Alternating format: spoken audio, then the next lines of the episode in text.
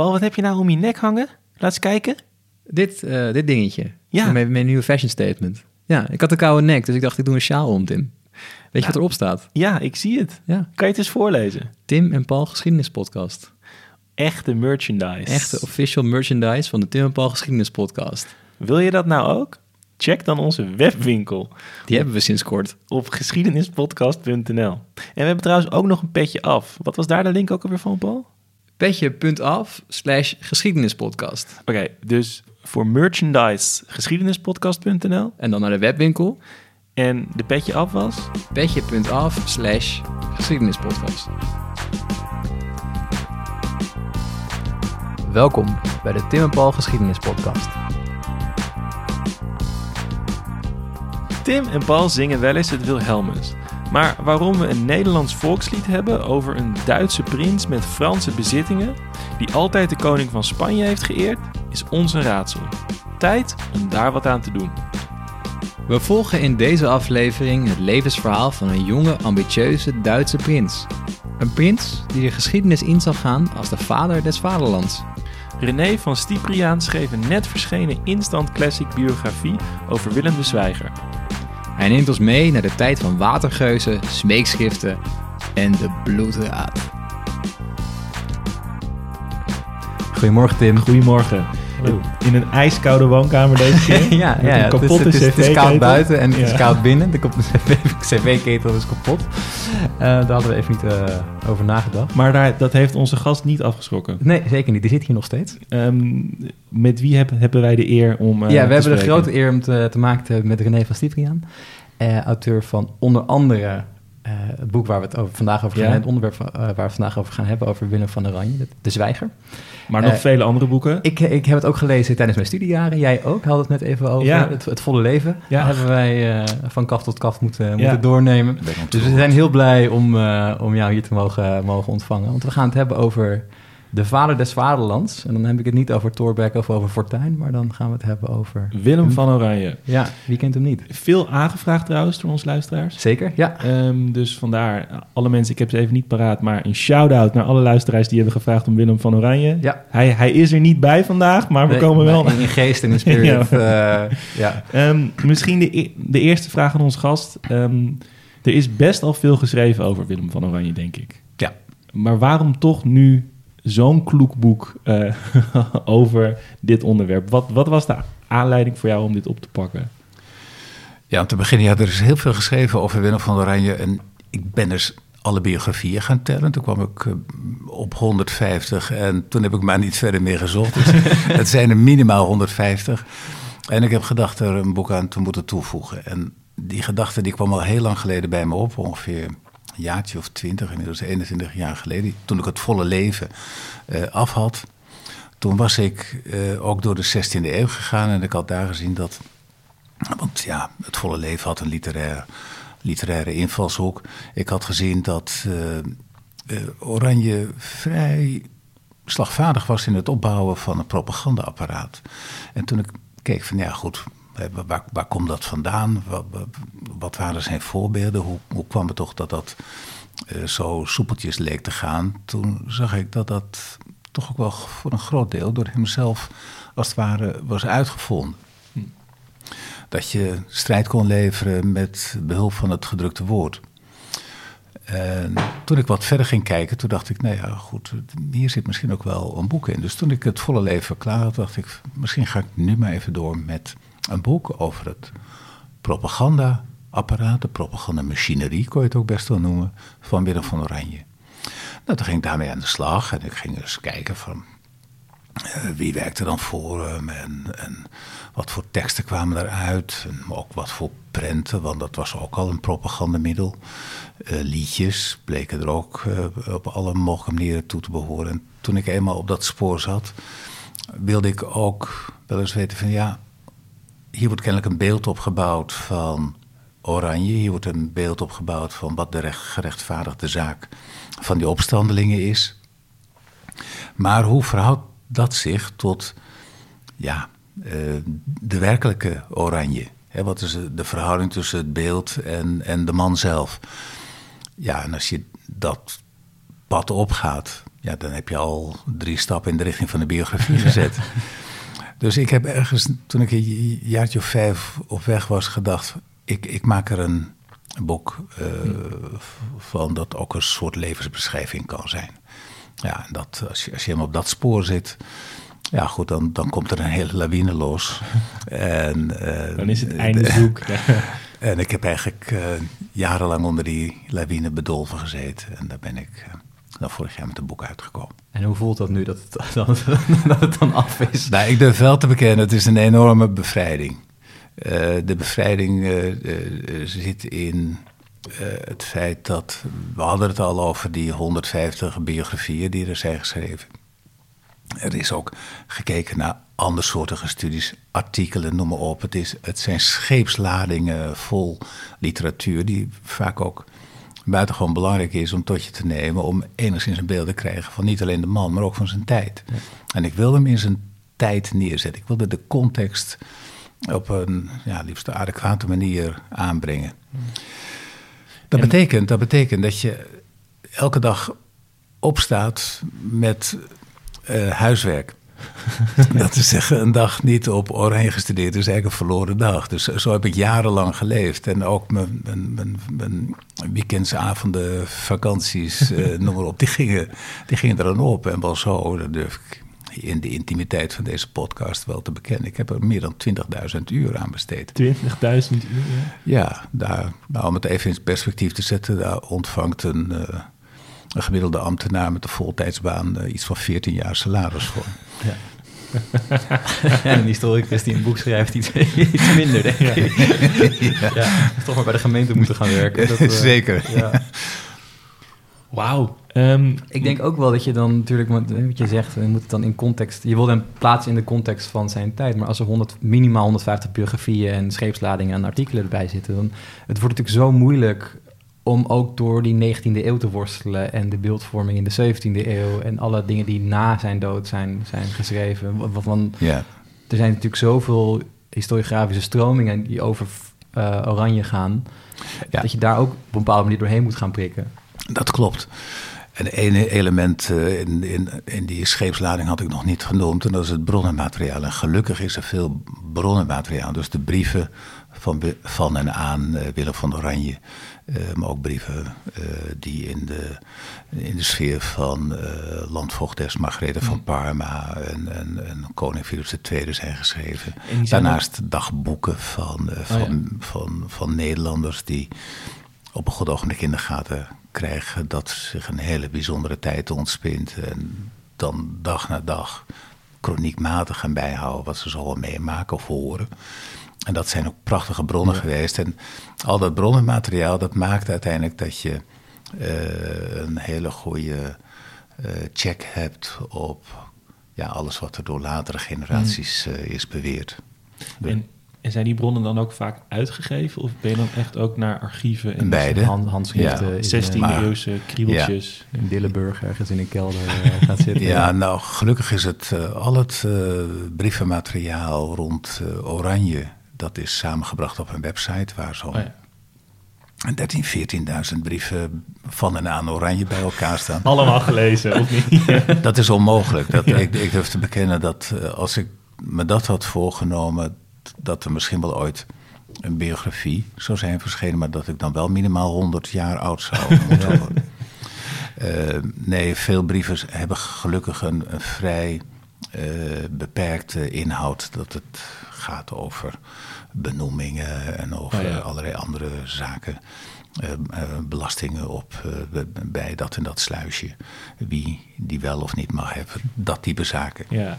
En dus die kun je, als je met de leesbeschrijving bezig bent, gevoeglijk overslaan. Ja, want je wil juist toch dat hij zijn, zijn zielenroerselen aan het papier toevertrouwt, toch? En, hij, en je wil dat hij vertelt dat hij zo twijfelt over wat hij moet doen. Of je wil echt die persoonlijke documenten, kan ik me voorstellen. Ehm, nou, wat je eigenlijk wilt, wat het meeste helpt, uh, uh, zijn discrepanties in zijn opereren, zijn gedrag. Uh, dus zielenroerselen, ja, weet je, dat doen 16e eeuwers niet zo heel snel. Daar is papier gewoon te duur voor. dus het, ze hebben vaak een, een zakelijke inhoud. Hm. Maar uh, je hebt ook correspondenten in allerlei gradaties. Het maakt wel wat uit of, hij, of Oranje zich richt tot een, tot een stadsbestuurder of, of een, uh, een uh, gewestelijke bestuurder. Of tot een van zijn familieleden in, in brieven aan zijn familie. Met name in brieven aan zijn familie is hij vaak wat persoonlijker. Laat hij iets meer zien van zijn, van zijn twijfels en zijn, en zijn innerlijk. Hoewel je dat, daar altijd heel erg op bedacht moet zijn. Maar discrepantie kijk, dan, dan wordt het interessanter. op dezelfde dag tegen de een een bepaalde zelfverzekerdheid uitstralen en in een brief aan bijvoorbeeld zijn broer Jan uh, twijfel. Kijk, dan heb je iets te pakken. Want dan kun je ook zien dat, dat Oranje bezig is om natuurlijk ook zichzelf te midden van allerlei mensen met wie die contacten onderhoudt te positioneren en hmm. doelen te bereiken. En daar was ik uh, wel erg op bedacht. Van ja, hoe opereert deze man? Wat, wat, wat uh, maakt hem enerzijds uh, succesvol als leider van een opstand... en anderzijds ook kwetsbaar als iemand die binnen een, een, een heel erg onrustige politieke situatie... het land is in opstand... op de been moet hmm. zien te blijven. Hè? Wat, wat, wat, wat nou ja tot, tot welke middelen grijpt hij om, om voor iedereen enigszins geloofwaardig en, en, en, betrouwbaar te blijven. Nou, en in dat spel, ja goed, heb ik hem uitgebreid uh, kunnen volgen en ook kunnen zien dat hij, mm, nou ja, nogal een, een veelzijdige persoonlijkheid is gebleken. En daardoor ook voor veel mensen in zijn directe omgeving steeds meer als onbetrouwbaar werd gezien. Oké, dat is wel een leuke cliffhanger, ja. ja. en misschien is dit het moment om even een hele korte dummy samenvatting van de, de persoon, opstand. Ja, de persoon en Willem van Oranje en de opstand. En ja, want waarom deze man op deze Waarom is hij belangrijk? En uh, dat hij uiteindelijk belangrijk geworden is, oké. maar hoe, hoe, ja, hoe ziet zijn jeugd eruit? En, en, en hoe komt hij zo in de, in de clinch, zeg maar, met uh, de powers that be. Jullie hebben wel in de gaten dat jullie heel veel vragen tegelijkertijd stellen. ja.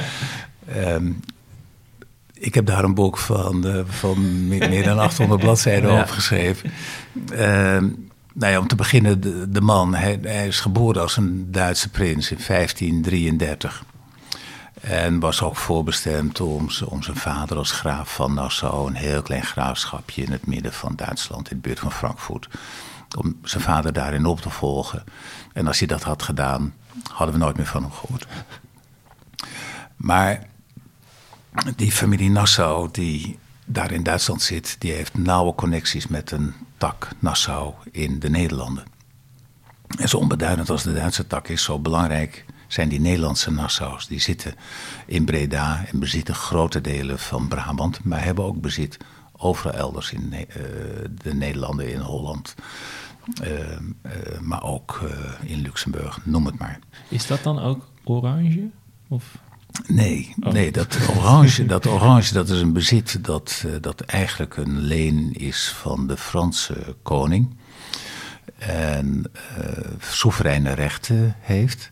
En dat prinsdommetje, dat zit ook in die erfenis uh, die Oranje, of Willem van Nassau op dat ogenblik nog, toebedeeld krijgt op elfjarige leeftijd als zijn neef René van Chalon sterft.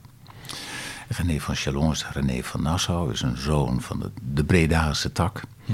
En die heeft dat enorme bezit en die maakt dat bij het testament over aan zijn neef. Willem van Oranje moet daarvoor. Eh, want op dat ogenblik wordt het chefzagge. Karel V, de grote baas, de landsheer van de Nederlanden. Keizer over het Heilige Roomse Rijk, die bemoeit zich hiermee. En zegt zoveel als: deze jonge knul, deze Duitse jongen, mag dat bezit wel erven, maar uh, hij heeft Lutherse ouders. En hij is Luthers opgevoed. en hij zal vanaf nu katholiek opgevoed moeten worden. Want als ik één ding wil als keizer, dan is dat dat protestantisme heel snel ophoudt te bestaan. Uh, dus uh, wordt uh, Willem afgeleverd in, in Breda. Krijgt verder een katholieke opvoeding en gedraagt zich voorbeeldig. En uh, groeit in de, binnen de entourage van Karel V uit tot een belangrijke Nederlandse edelman. Wel zo belangrijk dat hij gemeten naar zijn bezit uh, misschien ook wel de belangrijkste is. Uh, als hij zo'n 20 jaar is, kan hij zich al iets aanmeten als, ja, ik behoor tot, tot, tot de invloedrijke binnenkring. Dat is altijd het verhaal van dat hij en, en Karel V echt heel erg, toch wel redelijk close waren. En, ja, Karel V moet het echt wel hebben zien zitten in deze, deze jongen. En Willem van Oranje moet ook uh, wel diep onder de indruk zijn geweest van het charisma van Karel V. Karel V heeft een zoon, Philips II, aan wie hij, aan wie, aan wie hij uh, zijn, uh, een, een deel van zijn rijk nog bij leven wil overdragen. Dat is Spanje, dat zijn nog een heleboel andere gebieden. Maar hij koppelt ook de Nederlanden, dat tot voor kort kort daarvoor nog vastzat aan het Duitse Rijk. Dat bedeelt hij toe aan zijn zoon Philips II. De Nederlanden moet je voorstellen, is een buitengewoon welvarend uh, gebied. Redelijk dicht bevolkt. En dus ook een belofte voor Philips II als een, ja, een, uh, ik kan niet zeggen een wingewest, maar wel als een, als een deel van het Rijk dat eh, in staat is om eh, zichzelf te onderhouden. En ook een bijdrage te leveren aan de grote obsessie van de Habsburgers. En dat is het temmen van het grote Frankrijk. Dat tussen Spanje en de Nederlanden in ligt. Aan de bovenkant en aan de, aan de zuidkant heb je... Een, een soort omklemming heb je dan. En die oorlog met Frankrijk, die woedt al, al een heel groot deel van de 16e eeuw. Die is uh, dan ook, uh, nou ja, ik, zeg een soort obsessie van die Habsburgers. En dat, dat, dat is het ook uh, wel degelijk. Die oorlog die moet op dat ogenblik nog, uh, nog volop. En Willem van Oranje krijgt daar ook een rol in te vervullen. Nou, dat gaat verder goed. Maar Karel V draagt dan in 1555 de macht over aan zijn zoon. En dan gebeurt er iets wat, denk ik, toch de wereldgeschiedenis enigszins heeft beïnvloed. Uh, iets, iets, iets kleinmenselijks. En dat is dat Willem van Oranje en Philips II elkaar niet blijken te liggen. Kijk. En in het feit dat ze, dat ze uh, slecht met elkaar overweg kunnen, Philips II uh, vertoont precies een aantal karaktertrekken die het ja, tegenovergestelde zijn van Willem van Oranje. Oranje is uh, soyeus, maakt makkelijk contact. Uh, is soepel in de omgang, soepel in zijn, in zijn opvattingen misschien ook nog wel. Terwijl uh, Philips is behoorlijk, een behoorlijk stuurse persoonlijkheid. En met name op het gebied van het geloof zeer rigide, katholiek.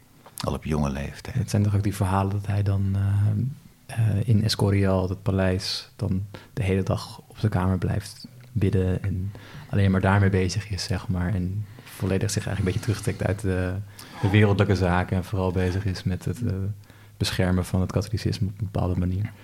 Ja, dat, ja dus, dat is een beetje de karikatuur. Ja. Want als je er ooit bent geweest, dan zie je daar die werkkamer van Philips II. En die kijkt uit op, op de kerk van, eh, van de, de, San Lorenzo-kerk. En uh, er zit ook een raampje in, en dan kun je precies op het altaar kijken. En, en dan, kijk je, dan kijk je rond in die vertrekken van de koningen, die zijn niet eens zo groot. En daar heeft hij, in dat grote Escorial, in die kleine vertrekken, heeft hij dat hele wereldrijk van hem uh, bestierd.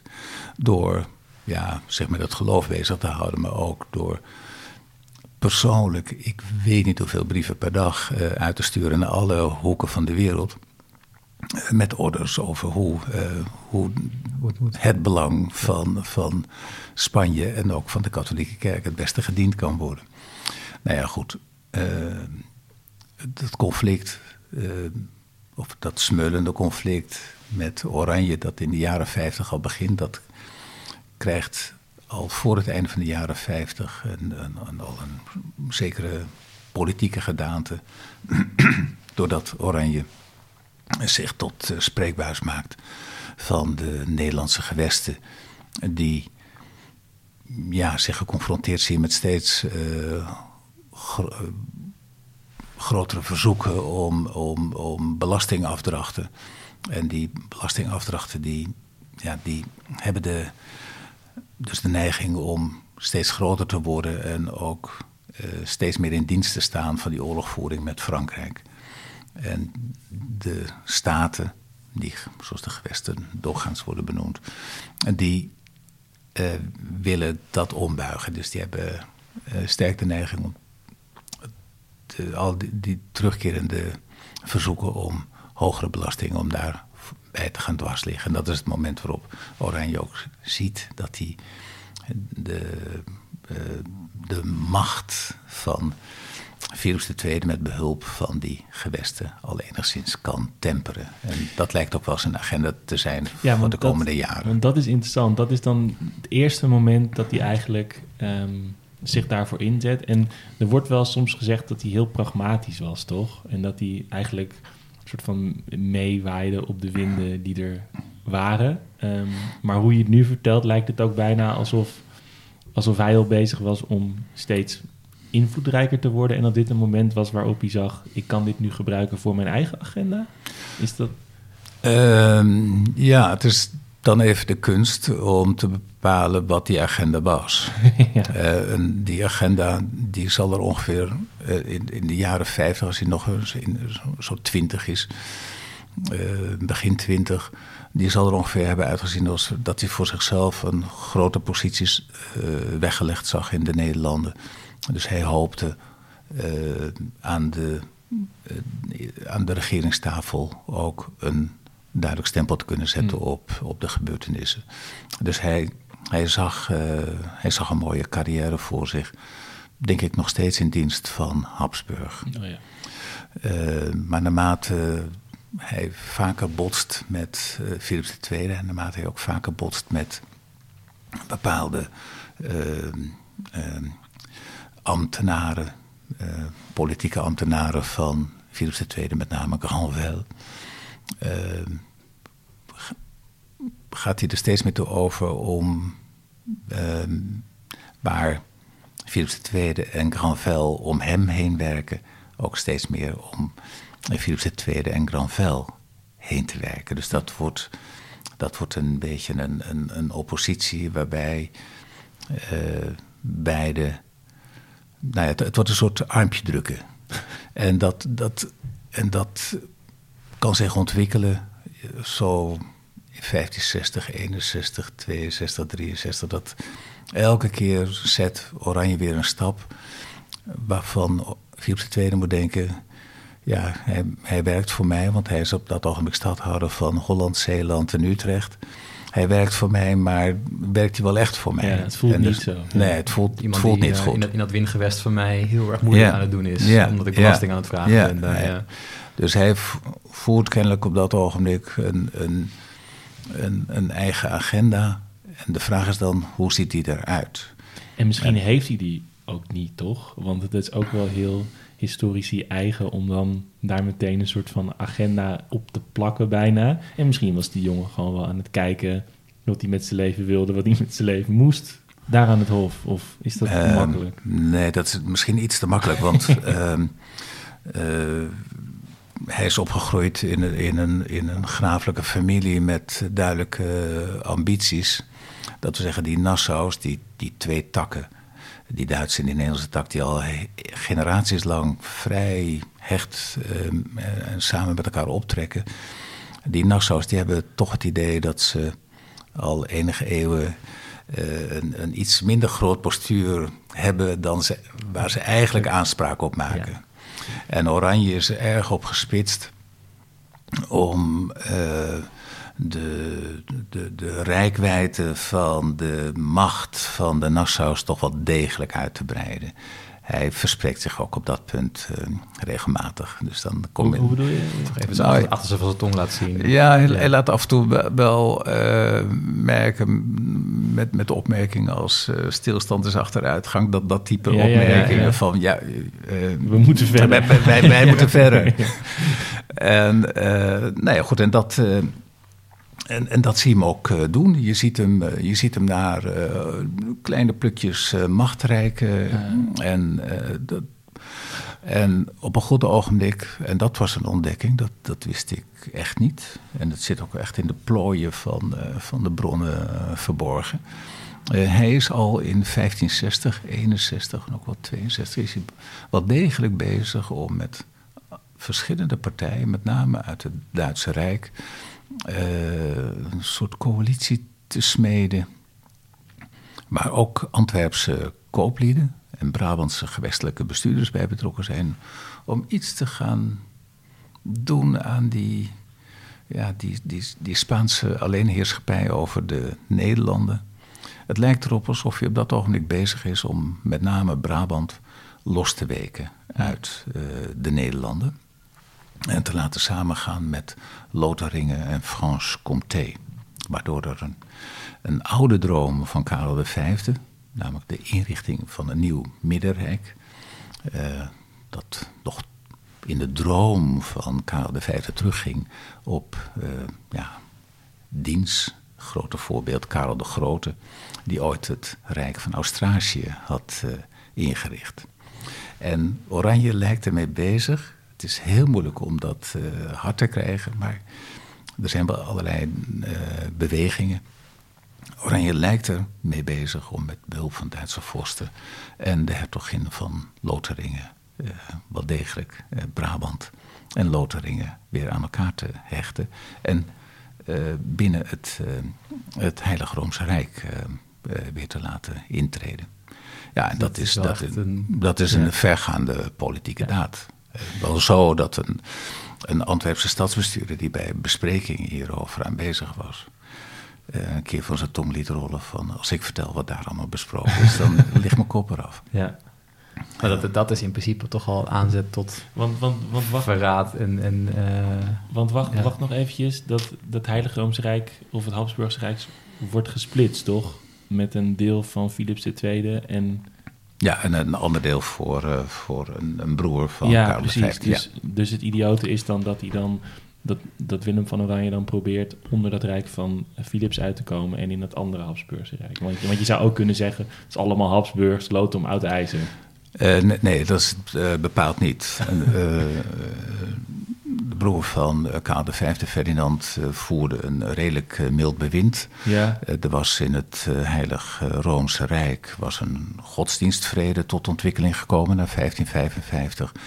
dat betekende zoveel als dat elk... Het is, je moet het Heilige Roomse Rijk voor je zien als allemaal kleine staatjes. Allemaal staatjes ja. met, met koninkjes en heersers. ja, ja.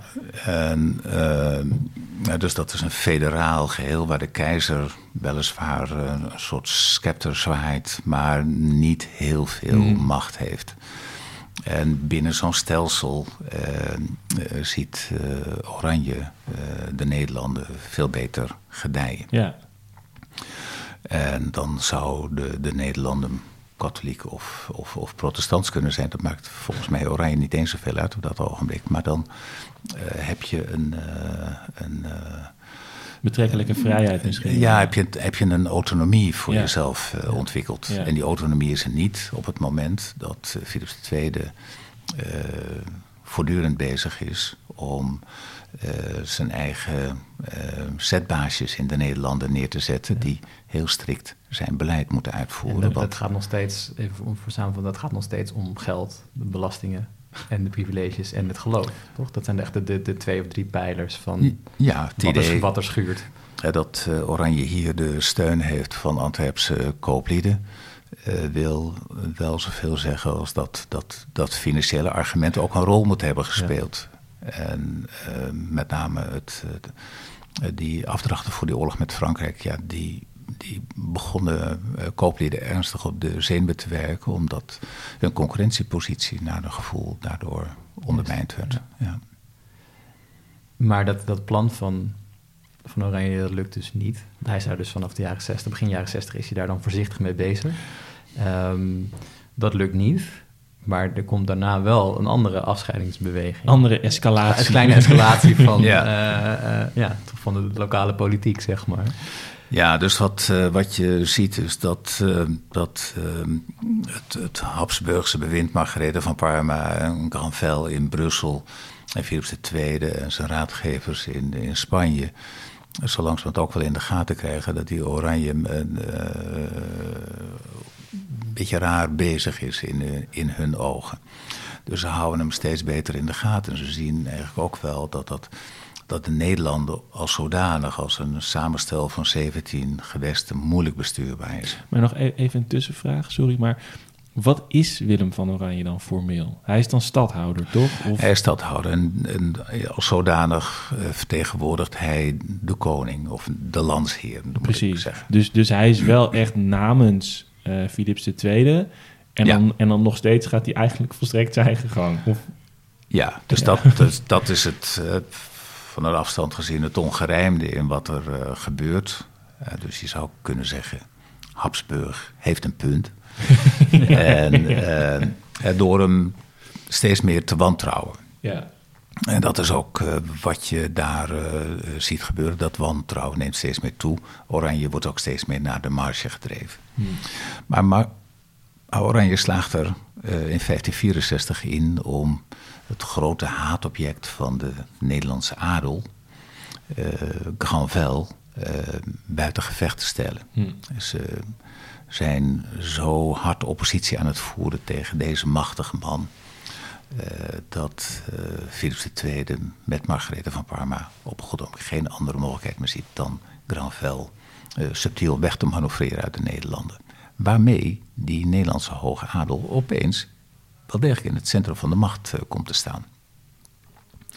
En die, nou ja, die, die, situatie betekent dat ook alle problemen die eerder door Granvelle werden opgelost, en behoorlijk behendig en goed werden opgelost, nu door deze hoge adel moest uh, worden opgelost, met met name Oranje en ook zijn vrienden uh, Egmond en, en Hoorn.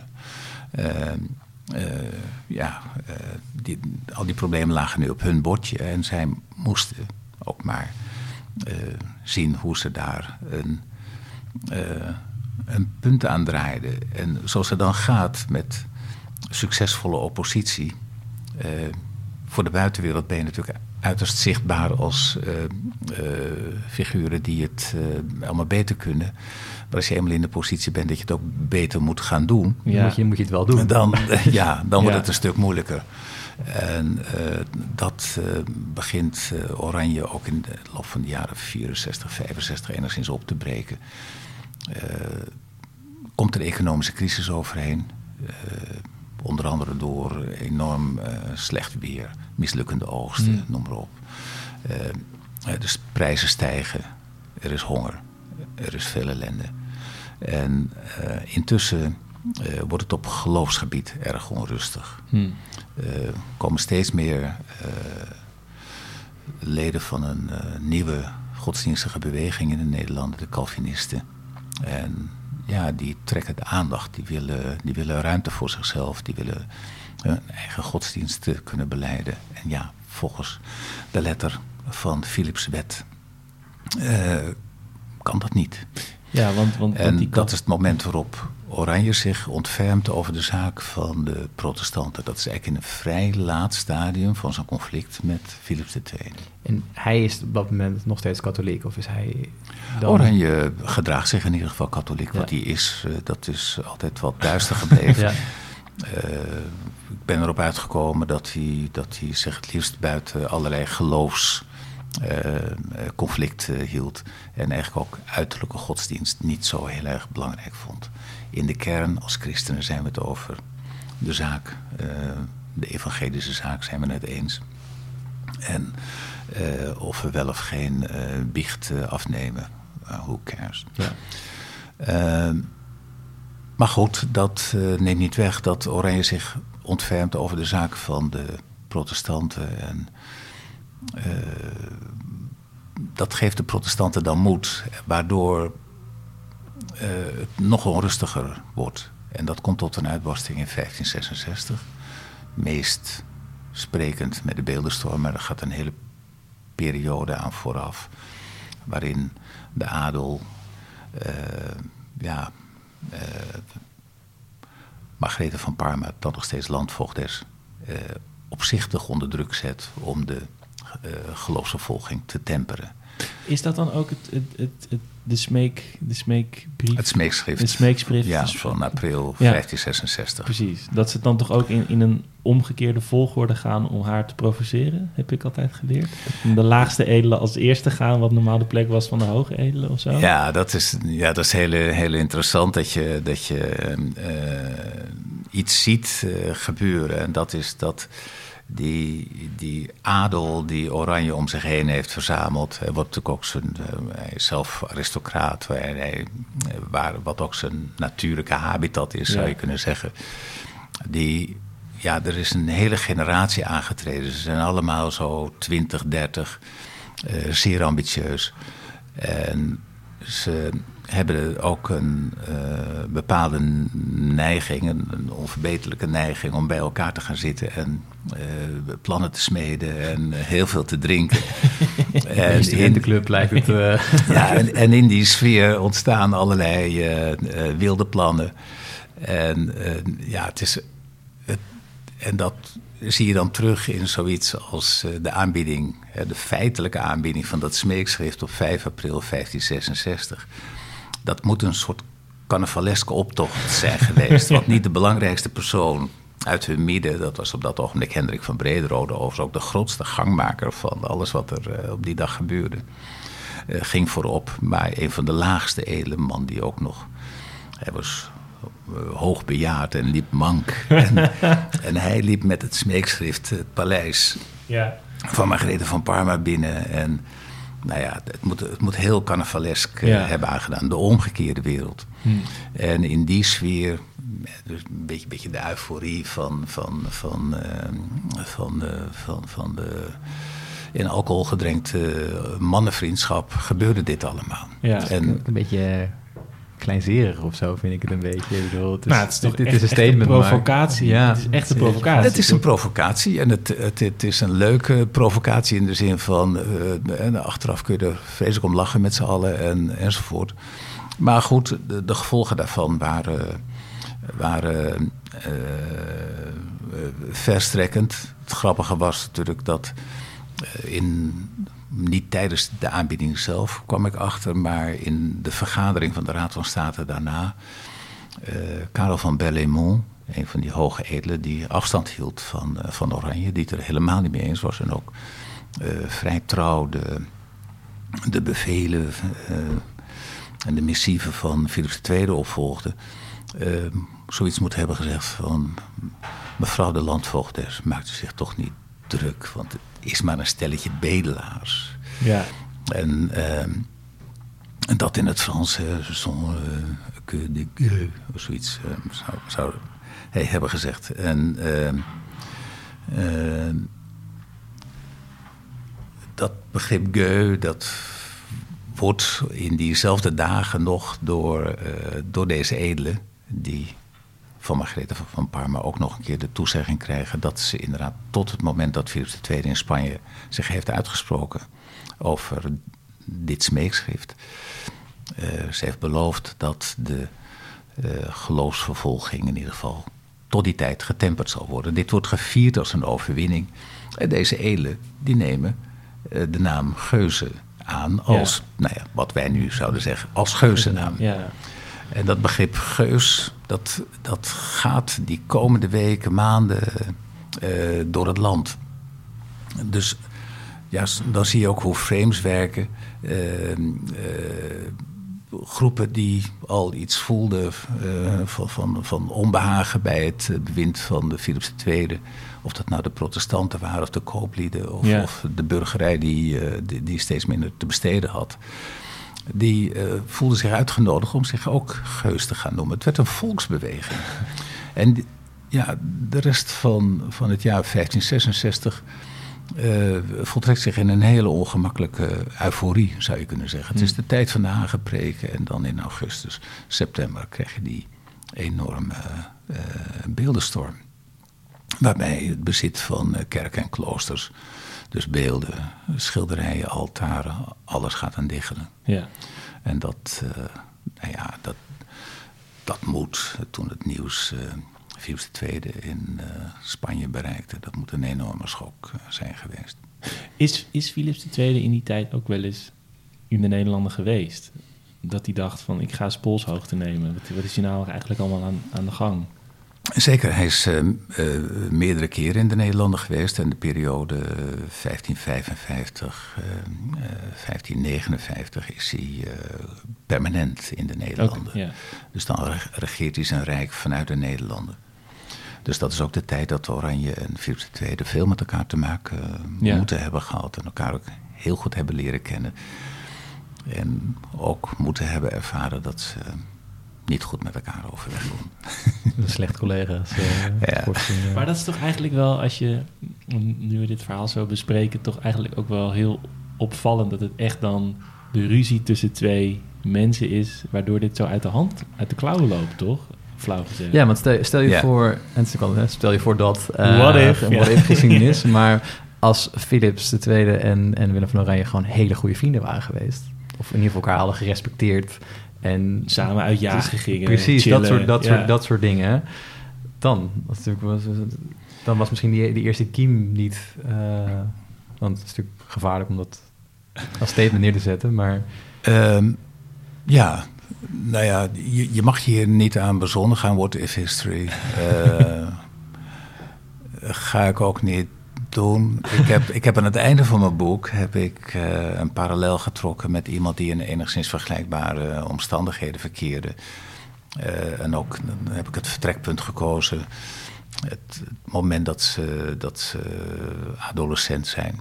Hm. Uh, ze hebben beide met Philips II te maken. Het gaat in dit geval om Vespasiano de Gonzaga, een, een, een edelman uit Italië. Hm.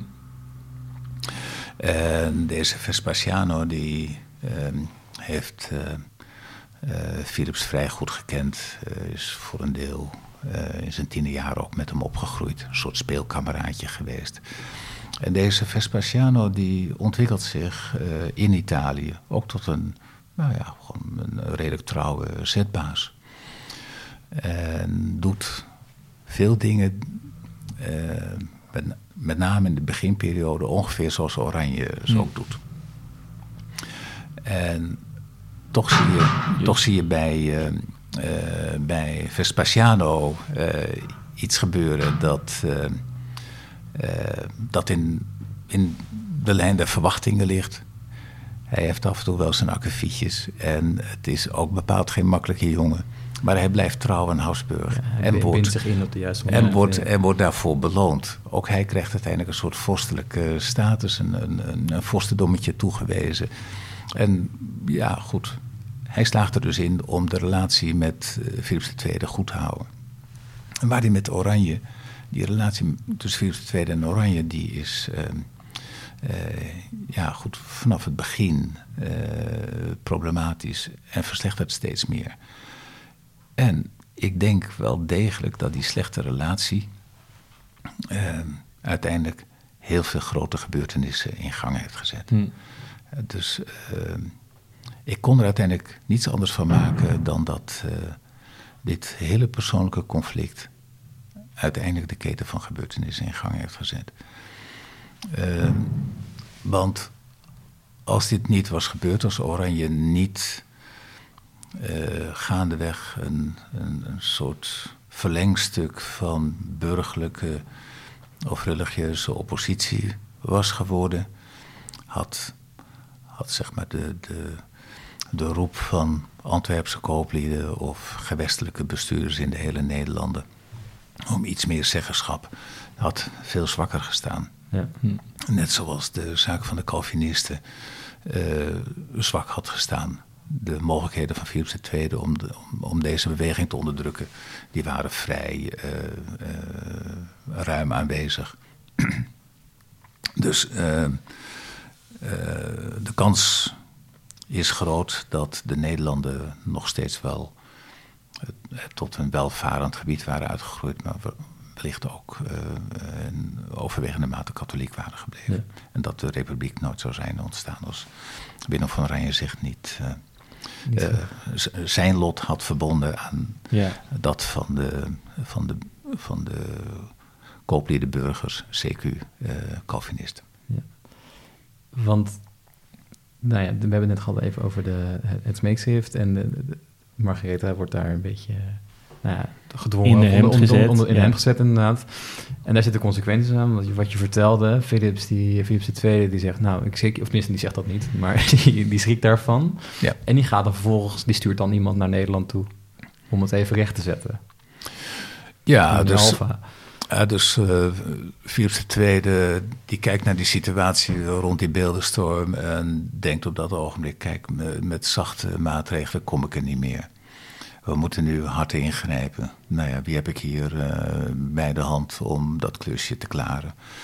Nou ja, verschillende personen, maar de hertog van Alfa, een geduchte ijzervreter die ook al tientallen jaren over de slagvelden van Europa trok met behoorlijk veel succes. Nou, misschien moet hij het maar, eh, maar opknappen. En Alfa had er ook wel ideeën over. Zei het dat hij er helemaal geen zin in had om naar, naar die Nederlander te gaan. Want hij was wel een paar keer geweest en vond het er erg koud en nat Ja. en, en ongezellig. Dus met een zekere tegenzin dacht hij van, weet je wat, geef mij voldoende soldaten mee. En eh, geef me de vrije hand om, om, om eh, dit eh, op te knappen. En dan met een jaar. nou, Zijn, we weer terug. zijn- Zijn opgelost. ja, is het zaakje tot bedaren gebracht. Nou ja, dat liep even anders. Ja. Het duurde 80 jaar. Uiteindelijk duurde het 80 jaar. Ja. Nou ja, ook ze- na zeven jaar heeft hij moeten zeggen: ik, eh, de, Het lukt me eh, niet. Het lukt me niet. Ja. Nee, die opstand is te, te hardnekkig. Of is te... Eh, ja, nou ja, goed. Dan, dan gebeurt er iets wat Oranje enorm in de kaart speelt. Eh, Alfa komt binnen met zijn legermacht. Dus al, al snel zo'n 10.000 man eh, goed getrainde, prachtig uitgedoste Spaanse soldaten. Italiaanse soldaten ook. Die komt binnen met een mes tussen zijn tanden. Dus de schrik zit er om te beginnen al, eh, al in. Hij is gevreesd. En hij gaat over tot, eh, tot het oppakken van eh, alle mogelijke figuren die betrokken zijn geweest bij de beeldenstorm en, en alles wat daar eh, aan, aan vooraf ging. En eh, ja, het aantal arrestatiebevelen gaat over de 10.000. Ja, dus dat is, is op een bevolking van zo'n 2, 3 miljoen mensen. Dat is, dat is veel. Ja. Ja.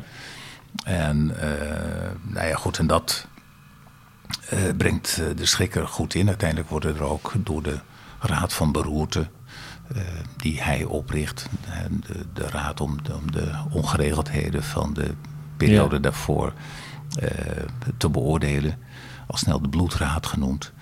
Er worden ook meer dan duizend doodvonnissen eh, uitgesproken en voltrokken. Onder andere Horne en Van Egmond, toch? Ja, ja. ja. Dus ook Oranjes belangrijkste medestrijders, Lameraal van Egmond en Philips van Hoorn, eh, die op dat ogenblik ook binnen de Nederlanden bekend staan als eh, belangrijke eh, ja, trekkers van een gerechtvaardigd verzet tegen iets te grote macht van de Spaanse koning. Eh, maar beide redelijk gematigd, ook in hun geloofsopvattingen. Eh, zeker geen militante Calvinisten. Eh, deze, ook deze mannen krijgen een eh, arrestatiebevel eh, tegen zich. Dat we zeggen, ze zijn al gearresteerd voor ze beseffen dat Wat er aan het op hun gemunt is. En eh, nou ja, en, en dit is een schok voor iedereen in Nederland, natuurlijk ook voor Willem van Oranje, Hmm. die het overigens wel zag aankomen. En waarom Willem van Oranje niet dan? Willem van Oranje zag dit aankomen, Ja. zoals ik zei. En, ehm, eh, dus die, die kende Alfa eh, vrij goed. Die wist ook wel tot wat voor type rigoureuze Hmm. maatregelen hij in staat was. En dacht ik, eh, ik ga dat niet afwachten. En is, terwijl Alfa zich opmaakte om naar de Nederlanden te komen, is hij al naar Duitsland gevlucht. Gevlucht, ja, onder het mom van ik ga dus even mijn familie daar in Duitsland een bezoekje brengen. Zo. Tactische terugtrekking Ja, naar... eh, goh, ik heb, ik Kijk heb hoe mijn het met tante is. Ja. Ja, toch wel even langskomen, ja. Ja, dus eh, karren met, met, eh, met spullen zijn meegenomen, maar het grootste gedeelte van van zijn persoonlijke bezittingen is toch in de Nederlanden af, achtergebleven. En ook door Alfa geconfiskeerd. Hm. En dat, dat moet buitengewoon pijnlijk geweest zijn. Ja. Ehm, dus ook Oranje raakte in 1568 alles kwijt. Maar dan ook al zijn bezit in de Nederlanden. Dus die enorme landerijen die per jaar ook een groot eh, inkomen opleverden. eh, was hij kwijt. Dus hij was beroofd van zijn bezit, hij was beroofd van zijn inkomen. Was ook beroofd van zijn kunstcollectie, noem het allemaal maar. En eh, ja, toen heeft Oranje daar heel even over nagedacht. En besloten, ik vecht terug. Al ingegaan eigenlijk. Zo van, ik ben nu... Ik heb niks meer te verliezen. Ja, dus het laatste wat ik heb, zet, zet Ja. ik in om nu... Dus eh, in 1568 eh, begint hij met eh, heel weinig voorbereiding een, eh, een alles of niets offensief. Bedoeld om Alfa uit Brussel te verdrijven. Nou, dat lijkt in eerste instantie redelijk te gaan in de zin dat zijn broer Lodewijk eh, zet een leger op dat in het noorden zou moeten aanvallen. Er zou ook een aanval vanuit het zuiden moeten plaatsvinden, maar de hoofdmacht onder leiding van Willem van Oranje zou eh, vanuit eh, Duitsland eh, Brabant moeten binnentrekken en snel in Brussel moeten zijn om ehm, eh, daar Alfa af te zetten en een nieuw bewind te vestigen. Ehm, en dat, nou ja, goed. Dat verloopt eh, niet al te denderend. Lodewijk van Nassau heeft nog een klein overwinningje bij Heilige Lee. Meer geluk dan wijsheid. Eh, maar ziet zich daarna al heel snel door eh, troepen van Alfa eh, verdreven en druipt ook af. En Willem van Oranje krijgt te maken met een enorme legermacht onder leiding van Alfa zelf ter hoogte van Maastricht.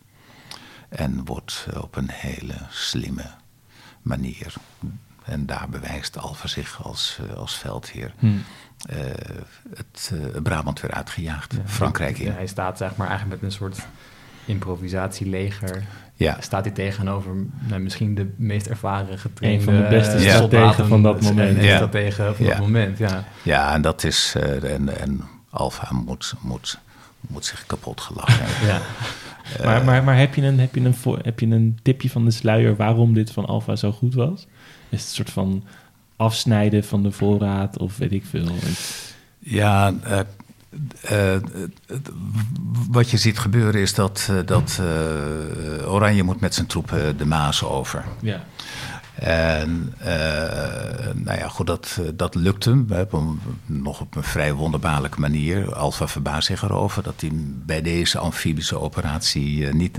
dat, dat hij, hij dacht eigenlijk, daar is Oranje niet toe in staat. Ja. Maar het is hem wel gelukt, dankzij de lage stand van de Maas op dat ogenblik. En Oranje trekt dan, eh, de- zeg maar, dat, dat, dat gebied dat, dat nu Belgisch Limburg is in. En Alva staat hem op te wachten. Oranje durft geen directe confrontatie aan. Dat zou ook niet verstandig geweest zijn. Ehm, maar eh, op dat ogenblik eh, blijkt Alfa zo'n de komst van Oranje wel erg goed hebben voorbereid. Overal in dat gebied zijn de voedselvoorraden weggehaald. En een Dus- leger moet eten. Dat is Een leger ja. moet altijd eten. Ja. Stel je voor. Hè? Dus de, de- Ja. de- op dat ogenblik niet alleen mensen die moeten eten, ook die dieren moeten eten. eh, dus al die paarden van de, van de cavalerie, noem maar op. En eh, dat, nou ja, goed, dat, dat leidt tot enorm lange aanvoerlijnen voor Oranje. En bovendien ligt de Maas eh, tussen het, eh, het gebied waar hij is en waar hij zijn voedsel vandaan moet betrekken. Dus dat wordt al op dat ogenblik een hopeloze situatie. Ja. Ehm, Oranje probeert eh, via Luik ehm, ehm, nog een doorgang te forceren. En eh, in Luik moeten ze ook eh, niets van, eh, van dat stelletje ongeregeld van Oranje hebben. En op dat ogenblik wordt zijn leger wordt een zwalkend eh, geheel. Dat heel Ja. snel uitdunt door honger en, en door Desertie kleine veldslagen. en ook, ja. Ja, ja, en desertie zeker ook. Mensen hebben er ook, ook natuurlijk niet zoveel zin in om ergens zonder eten rond te lopen. Eh, eh, nee, nee. nou Ja, dat, uh, de sectie wordt altijd enigszins tegengegaan in dit type legermachten door uh, dat de betaling van de soldij altijd achterblijft. Dus uh, je blijft vaak nog heel lang dienen. Ja. Ook al heb je er geen zin meer in. In de hoop dat je ooit in de hoop dat je een soldij ja. krijgt. ja. maar goed, hoe dan ook. Oranje ziet zich door, door honger en, en door alle mogelijke tegenslag. En, en, dus ook door dat slimme opereren van Alfa, die af en toe wat speldenprikjes mm. uh, uitdeelt. dus kleine veldslagen uitlokt.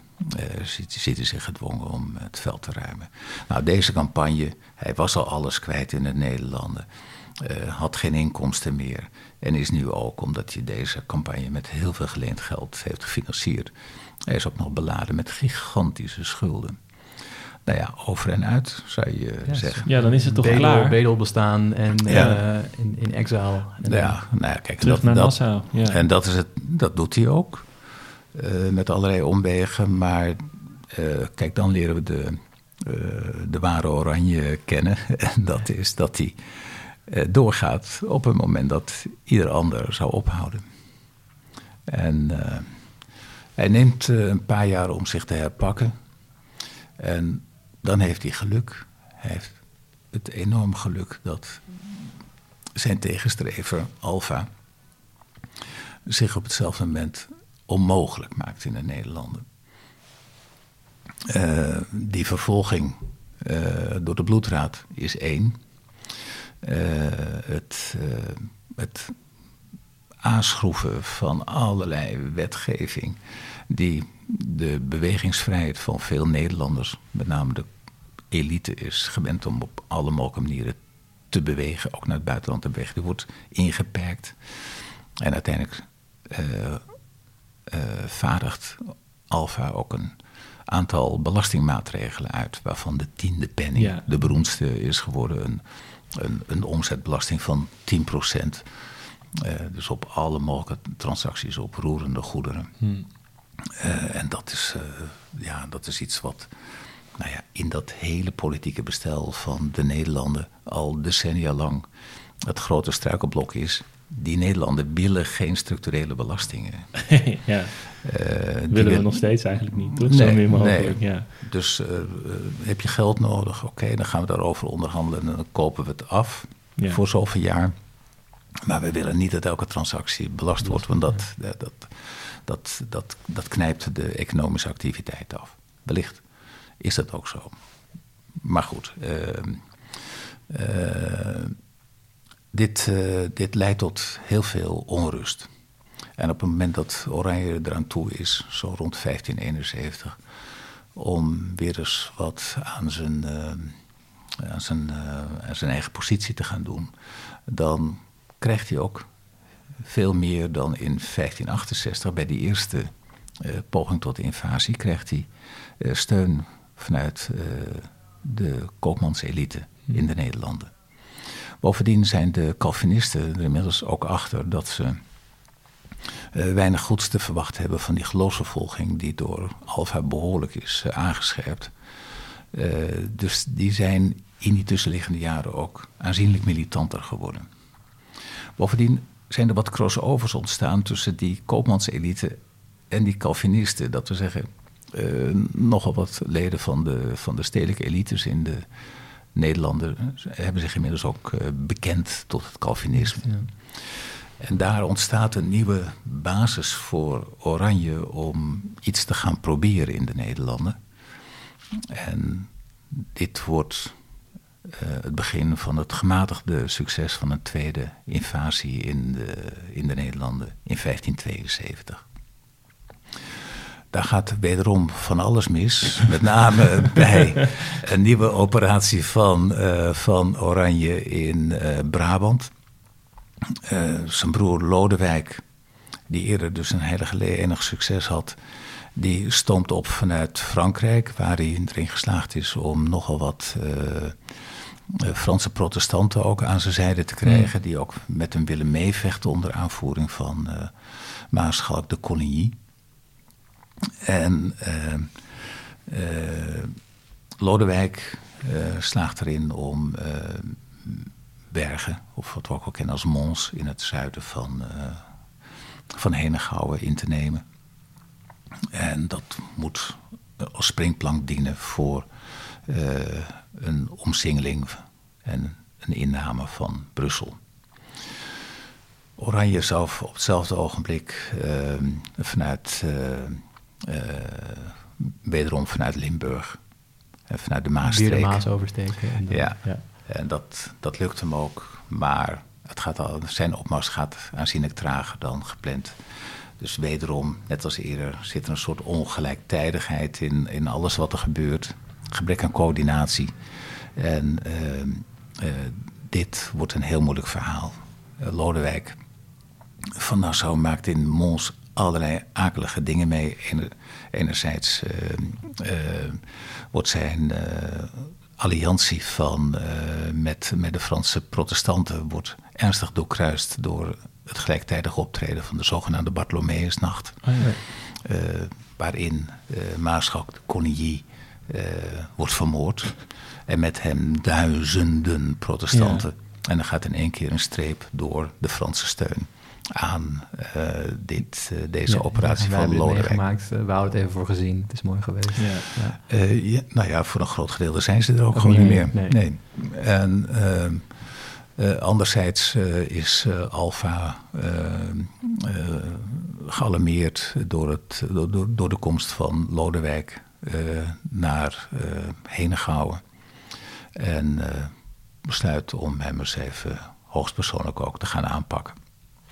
En dan, dus de, de hoofdmacht van Alfa die uh, verschijnt voor Bergen en ja, hij rookt uh, Lodewijk daaruit. Lodewijk krijgt een vrije aftocht.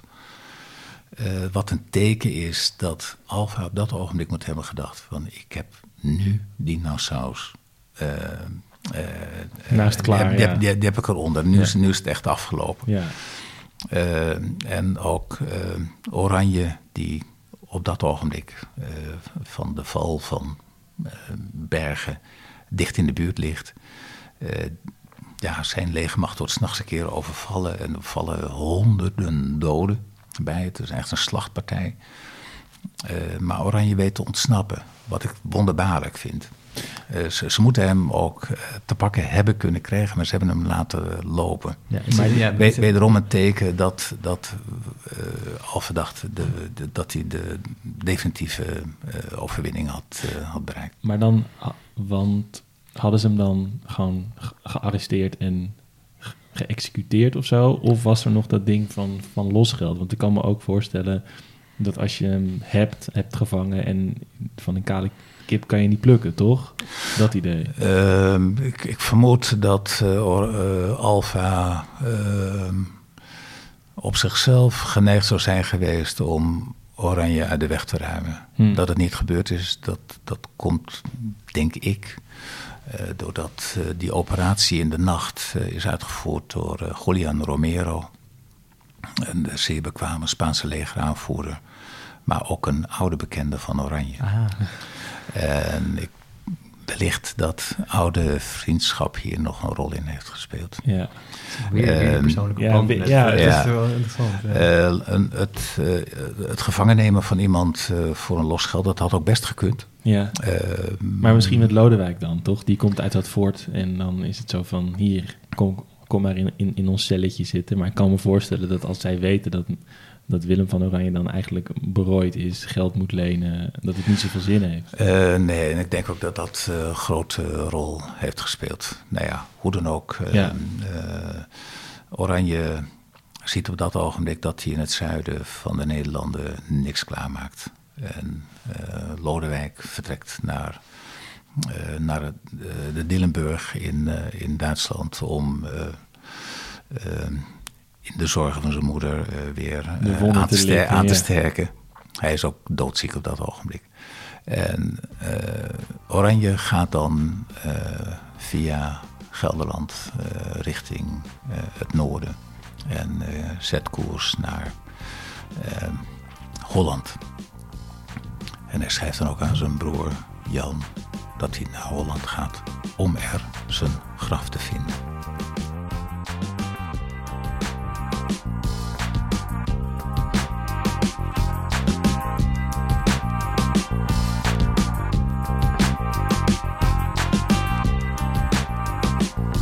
Verslagen, berooid en enigszins pathetisch gaat Willem van Oranje naar Holland. Hoe zijn verhaal verder gaat, hoor je in de volgende aflevering. Dus nog eventjes geduld.